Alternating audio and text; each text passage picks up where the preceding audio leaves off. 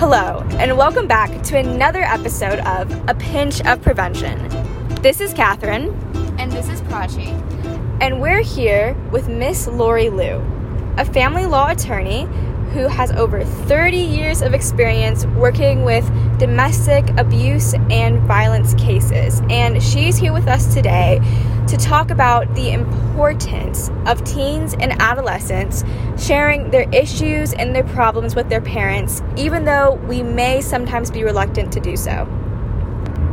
A Pinch of Prevention is a podcast associated with Evansville's very own Prevention Youth Council. Our mission is to uplift the voices of teens by providing them with opportunities to advocate for their communities and themselves. This podcast may not be suited for all audiences as there is mention of domestic abuse and child abuse. Hi, Lori. Thank you so much for being here with us today. I'm so happy to be back. I really enjoy doing these podcasts with you guys. I wanted to talk about the importance of teens and adolescents in sharing their problems, struggles, or issues with their parents, though they may be reluctant that they will disappoint their parents or cause them to worry.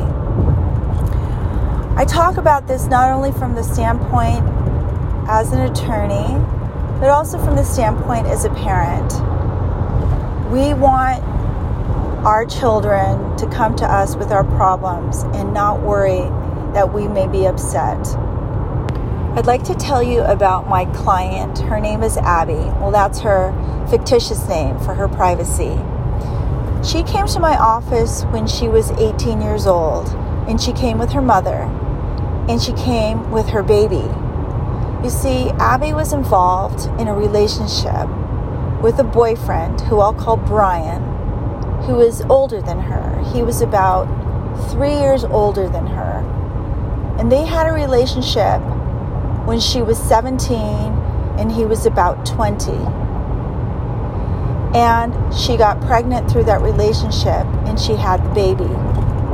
However, there was domestic violence in their relationship. And that domestic violence needed to be shared when Abby was addressing issues in the criminal courts with Brian and also in the family courts regarding the custody of their child. When Abby and Brian broke up, and you'll hear about their breakup in a minute, Abby's parents were very upset that Brian had had a sexual relationship with girl who was younger than 18. They used to call this statutory rape, and now they call it underage intercourse in California. Her parents initiated a criminal case against Brian for this offense, and it was handled in the criminal courts by the city attorney and they simultaneously went to court to divorce court or family law court to get orders for custody over the baby they wanted their daughter Abby to have sole custody. By the time that Abby came to me, she was an adult, but she was still young. I mean, even though you're an adult at 18, you're still probably have lived only with your parents, probably have not really made it on your own. So they came to my office, Abby and her mother, and they said, We would like to get custody of the baby for Abby. And we don't want Brian to have custody because he's done these terrible things. And we don't think that he should be the father uh, in terms of custody at this time. So I asked what Brian had done, And I was told that Brian had given uh, Abby some marijuana to smoke, and then he would have sex with her. And I was told not the complete story of what was happening. And at the time, I didn't know that I wasn't being told the complete story. I agreed to take the case and I asked Abby's mother to step out because I wanted to speak to my client privately and I wanted Abby to feel free to confide in me. When Abby's mother stepped out, I said to Abby, it doesn't matter if your parents are paying the bill, my bill, or your fees. It doesn't matter if you rely on your parents. What matters is that you know that I am your attorney, and what you tell me will be confidential until we divulge it to a third party, such as to the court or to your parents. And she said, I understand. So, about a week later, Abby called me and she was giving me the status of the criminal case. And she said they're only charging Brian with a misdemeanor and not a felony. And I said, Oh, I said, how do you feel about that? She said, I really think he should be charged with a felony because what he did was really bad. And her voice was shaky. And I said, Abby, have you told us everything that's happened? And she said, No. And I said, Are you prepared to talk to me? And she said, Yes. I said, You can tell me anything you want, and I will not divulge anything to anybody because we are attorney and client, and what you tell me is privileged and confidential unless and until we divulge it to a third party, including the court. She said, I understand. So, Abby proceeded to tell me more of what happened that she had never told her mother or her father because she was embarrassed and she felt they would be very, very, very upset and horrified with her and also very sad. Abby told me that she went out to the movies with Brian and they came back from the movies and he told her to smoke a substance. And she thought it was just marijuana, but we now know it was more than that because she became delirious. She said that they were in the bedroom at his home and she doesn't remember anything that happened after she smoked the substance.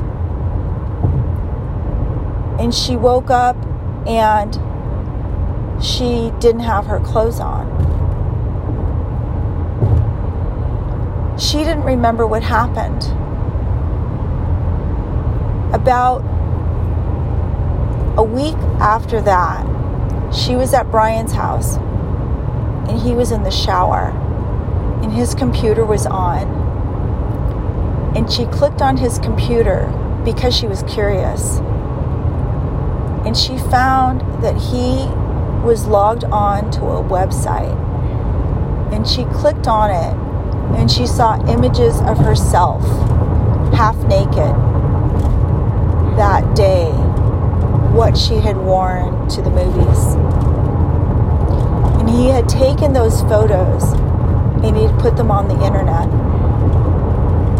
Not only for his other own enjoyment, but for other people to see.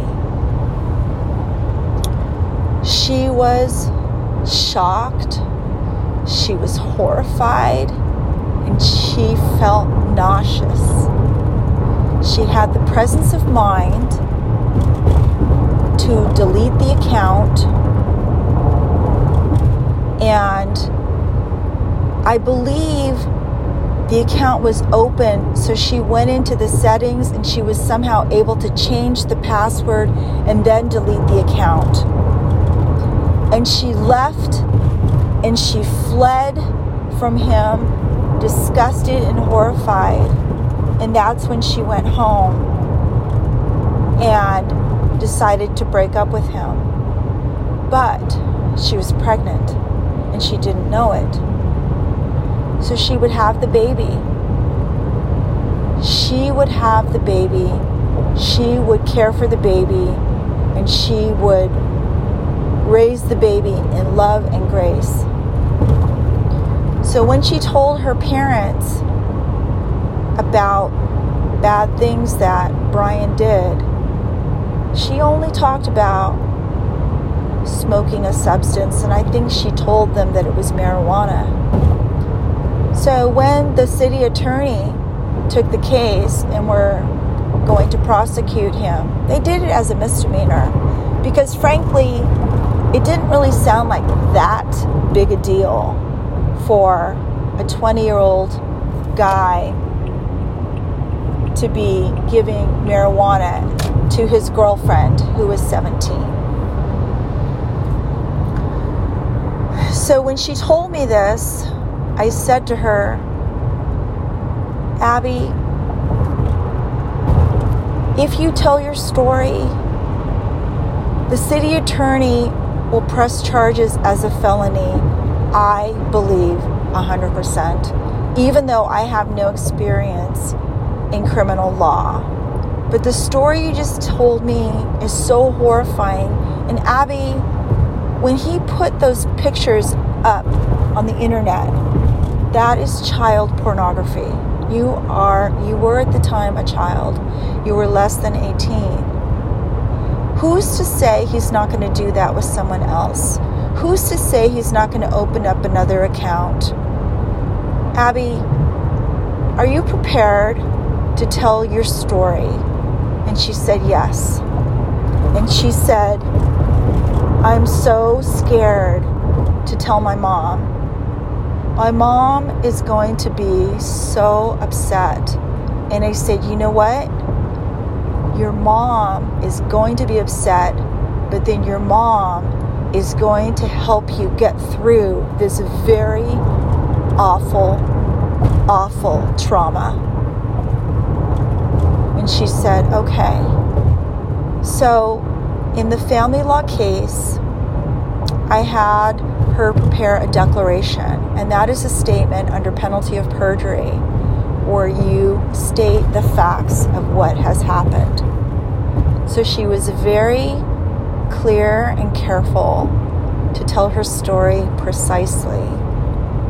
And we knew very well that filing these papers in the family law court would lead the judge to give her sole custody, especially since we could tell the court the fact that he was being criminally prosecuted. When we were done with the papers, I said to her, as soon as we file these papers, it is in the system. Now, um, papers of a parentage case of two people that are not married are not public record, but they're still out there. And it's still many people knowing and learning about what's happened. The judge, the attorneys, people know what happened.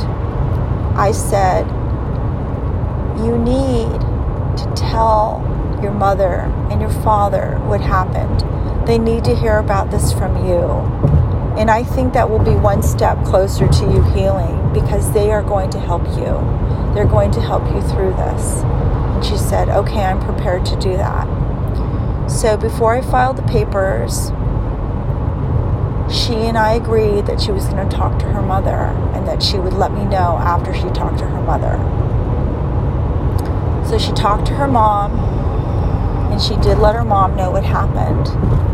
And as any mother would be, her mother was very, very, very upset, shocked, enraged teary, just all the emotions, of course, hearing about her daughter. Essentially, she was raped, and her images were put on the internet. And who knows who viewed them? Who knows what terrible, terrible exposure there was? But her mother processed it and was prepared to help her daughter and stand by her. So when we heard that her mother knew, we sent her the declaration that was to be filed so her mother would read it, so her mother would see the detail, her both of her parents would see it. And so they read it. Was very painful for them, probably the most painful thing that they would ever read, imagine. We filed the papers in the family law court, and then I said, Okay, Abby, I have something very important that I need you to do. She said, Okay, what is it? I said, I need you to call the city attorney. I need you to tell the city attorney that you prepared a statement in the family law court that you wish to share with the city attorney in which you want the city attorney to consider in the prosecution of Brian. Abby did so, and she shared her declaration with the city attorney. The city attorney read the papers, contacted Abby, and said, We are increasing the prosecution to a felony. This is very important because a misdemeanor could be basically a slap on the wrist, and a felony would have very serious ramifications. So, what happened in the criminal case was Brian pled guilty. He tried to get the charge reduced to a misdemeanor, but we told the city attorney emphatically that we hoped the city attorney would not accept a plea deal to a misdemeanor and only a plea deal to a felony. Of course, it's up to the city attorney. The victims don't get to call the shots.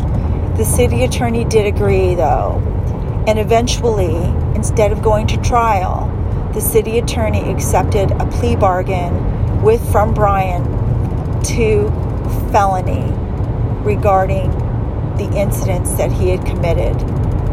I don't remember the very specific um, legal charges that he pled to, but I do know the following. Number one, it was a felony. Number two, it involved sexual crime. Therefore, he will always have to register as a sex offender. And this will help to protect other women from being victims to him. Next, there was an automatic five year restraining order that he could not contact Abby except with court ordered contact regarding the child. And that is a separate issue, but in a nutshell, he was only offered monitored visitation with the child for a long time until we could be sure that he was safe to spend time with the child without a monitor. So, Abby was brave. She was brave to tell her story and to confide in her parents. She was so reluctant to hurt her mother. And as a mother, I thought of Abby's words when Abby was telling me. And I thought of my own daughter. And I thought, oh, if she were going through something like that and she was afraid to tell me, oh, how terrible.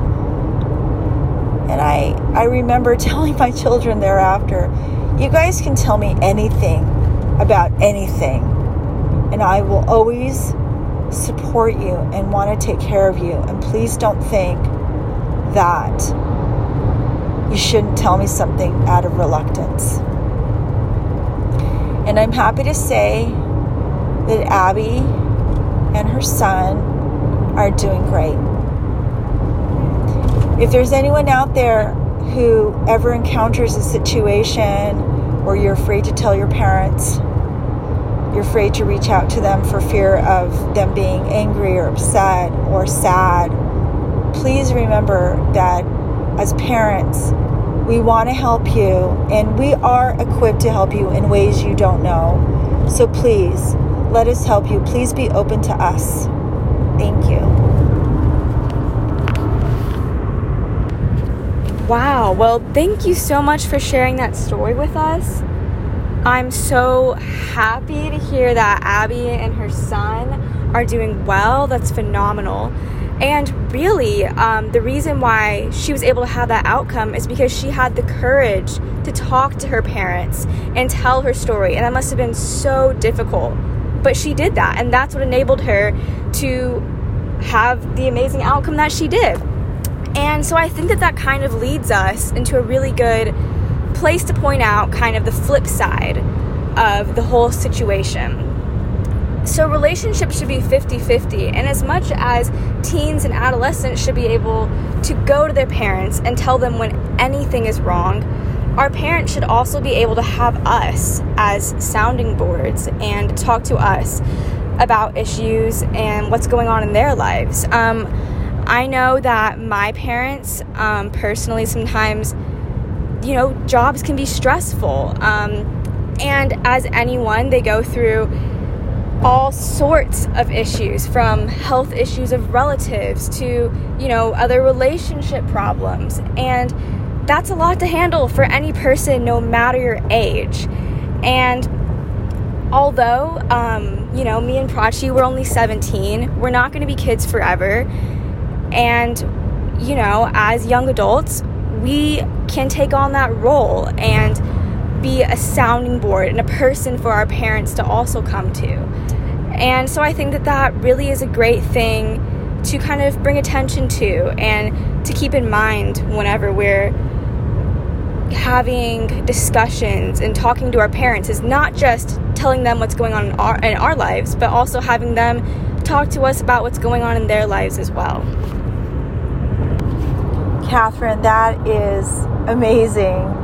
And I absolutely agree with you because as you go through high school and you just have more experiences in life and you see more and you grow more, you really do have so much to offer um, in terms of support and insight and advice to your parents. And I know that I have started to rely on my children more because they're wonderful and you guys are so great. Thank you so much for that offer. And I'm sure that parents who are listening to this podcast, it resonates with them. And I hope that they will learn to call on their children for support and input. Thank you so much for saying that. of course. If you're experiencing any form of abuse, please do not hesitate to contact the National Domestic Abuse Hotline. The number is 1 800 799 7233. Or if you live near southwestern Indiana, the Albion Fellows Bacon Center is a center that provides services to victims of abuse. Thank you so much for listening, and we hope that this episode was able to provide some new perspectives on how parents and their teens can both use each other to sort out their problems and find the best solution. Stay tuned for more ingredients for change.